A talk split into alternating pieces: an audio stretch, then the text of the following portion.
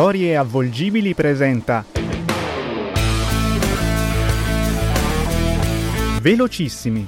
Diego Alverà racconta i miti della velocità.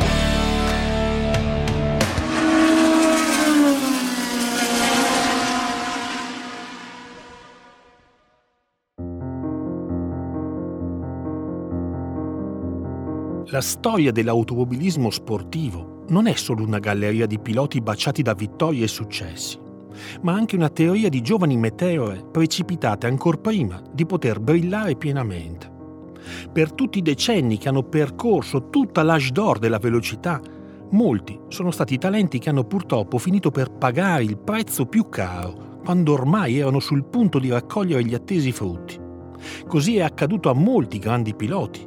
Così è accaduto anche a Giovanni Salvati, giovane astro nascente dell'automobilismo italiano della fine degli anni 60.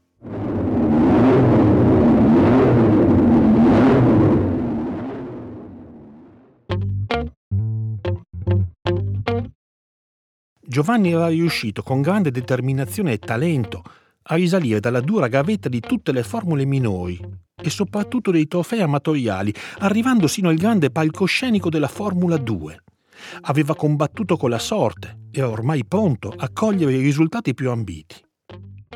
Giovanni era nato per correre.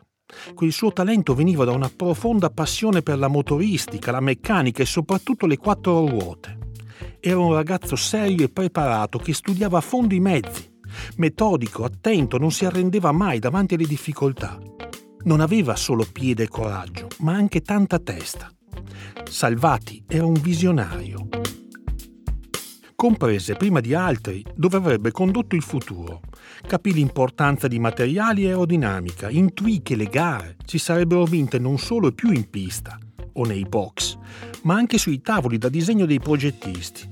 Ecco perché era solito impiegare in officina la medesima attenzione che utilizzava quando si infilava il casco per mettersi alla guida. Fu tra i primi a modificare i cerchi, ad adattare le vetture a coperture più larghe, a studiare volanti più piccoli e maneggevoli. In pista Giovanni è duro e veloce, ma anche leale e corretto. Qualche volta non fa mistero di quel suo disagio. Il mondo delle corse sotto la spinta di interessi e quattrini sta rapidamente cambiando e i segnali sono ormai palesi e riconoscibili. Ma Giovanni però rifiuta quella grammatica. Lui non si metterebbe mai a giocare con la sorte, non si sognerebbe di infilare le proprie ruote di traverso rispetto a quelle dei suoi avversari, solo per buttarli fuori pista. Non ricorrerebbe mai a furbizie ed espedienti. Il suo è un codice antico.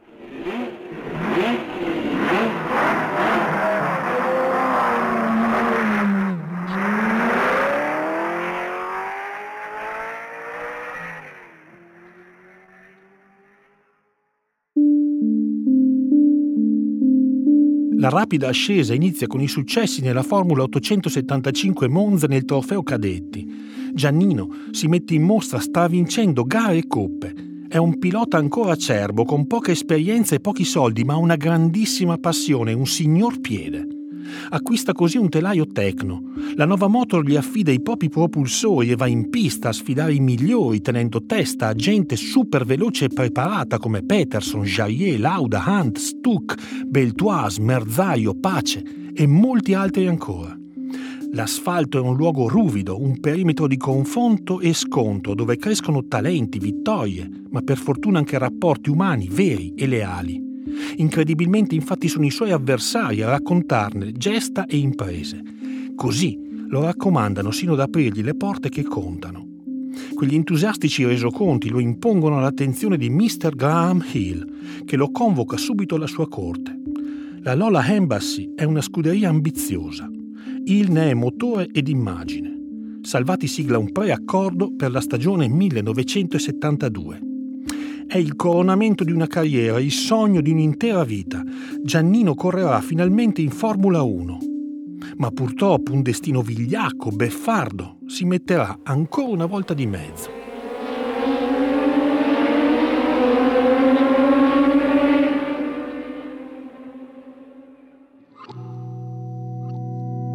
Domenica 14 settembre 1971, a Porto Alegre, nel circuito di Taruma, si corre la terza prova del trofeo brasileiro di Formula 2. L'asfalto è in pessime condizioni e la sabbia portata dal vento lo rende infido e scivoloso. Anche i guardrail sono malconci e troppo alti dal suolo. In alcune pieghe le monoposto rischiano addirittura di infilarsi sotto quelle lame. Correre lì è dannatamente pericoloso. C'è maretta e i piloti minacciano di non gareggiare. Quella pista è davvero insicura. C'è chi alza la voce, chi invece tenta di mediare. Alla fine, dopo le solite pressioni, finiscono tutti per calarsi negli abitacoli indossando i caschi. È una storia già vista, destinata a ripetersi ancora in molte altre tristi occasioni, più o meno ogni volta che le condizioni si fanno pericolose. È la solita vecchia questione di soldi e di ingaggi.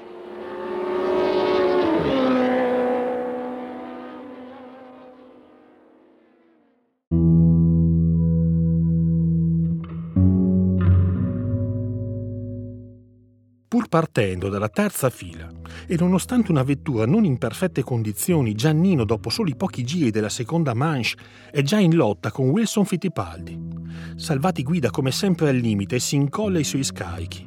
Attende il momento buono e quando intravede finalmente il varco in una curva prova ad affiancare la monoposto del brasiliano, spingendo sull'acceleratore e ritardando la staccata. La sua March però perde fatalmente aderenza, scoda sul posteriore e schizza via per la tangente sarebbe niente se lì ci fossero le vie di fuga, sarebbe nulla se vi fossero protezioni adeguate, cumuli di pneumatici o metri di sabbia e ghiaia.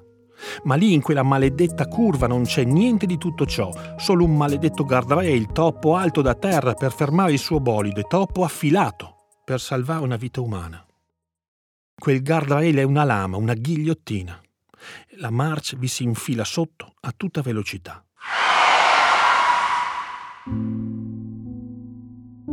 Giovanni Salvati muore sul colpo. La sua giovane vita si spezza improvvisamente come i sogni e quel suo contagioso entusiasmo.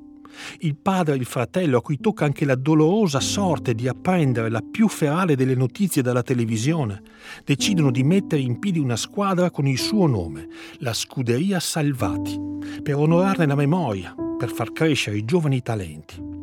Le sue gesta rimasero per qualche anno nei ricordi dei tifosi e dei colleghi, e poi purtroppo scese la nebbia a confondere la memoria. Di lui però rimangono tante cose, i brividi, le traiettorie, i podi e le vivide testimonianze di familiari e colleghi, soprattutto di quelli che sfidava in pista lasciandoseli alle spalle. Uno di questi, uno dei più veloci di sempre, il grande Ronnie Peterson, così lo ricordò. Un vero campione non fa calcoli. Un vero fuoriclasse lotta sempre per la vittoria e non per un semplice punteggio, come Salvati. Per questo Giovanni è e rimarrà per sempre un vero campione.